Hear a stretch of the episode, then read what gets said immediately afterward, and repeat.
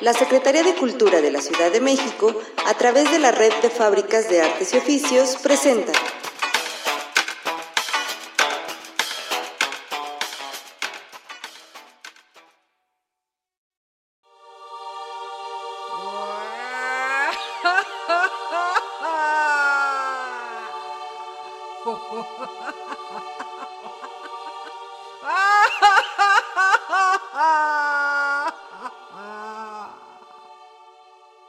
La bruja. Recuerdo cuando tenía nueve años.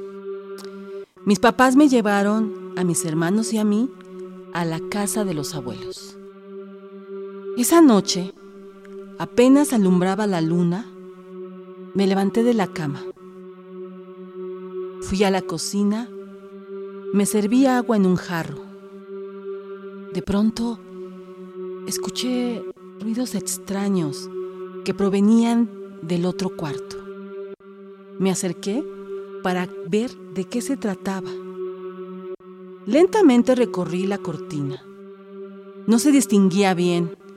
En ese momento alumbraba la habitación una luz de la luna muy tenue y alcancé a ver una silueta que parecía a una mujer.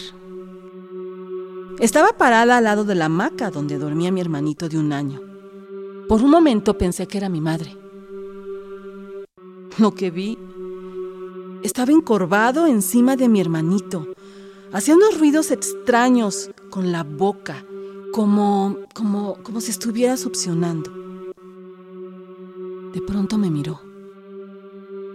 Su rostro era espantoso.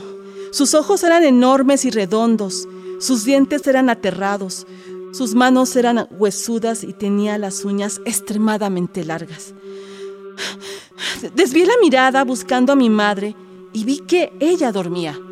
Traté de hablarle, de gritarle, de advertirle de aquello, que mi hermanito estaba en peligro. No pude hablar. Sentí un, un nudo en la garganta. Solté el jarro de agua y al caer al piso se rompió. En ese momento se despertó mi madre. De inmediato aquello huyó de la ventana y las cortinas se comenzaron a mover. Abrimos la puerta y mi madre salió corriendo.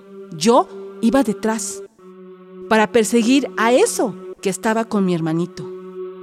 Esa cosa saltó del techo de la casa, donde se impulsó hacia las ramas de los árboles y de pronto, en un abrir y cerrar de ojos, se convirtió en una especie, en una especie de lechuza enorme y salió volando. Mi cuerpo se estremeció de miedo. Me quedé inmóvil. En ese momento, mi madre me jala del brazo. Entramos corriendo a la casa. Mi madre levantó a mi hermanito de la hamaca, lo puso en la cama y revisó su cuerpo. En la pancita tenía muchos chupetones. Y mi mamá me dijo, eso es una bruja. Me espanté y me puse a llorar.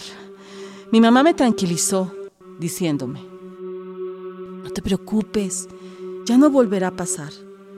Dejaré unas tijeras en forma de cruz debajo de mi cama.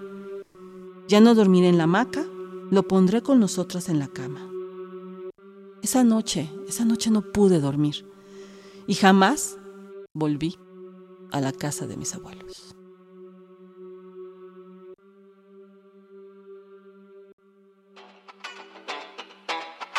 La Secretaría de Cultura de la Ciudad de México, a través de la Red de Fábricas de Artes y Oficios, presentó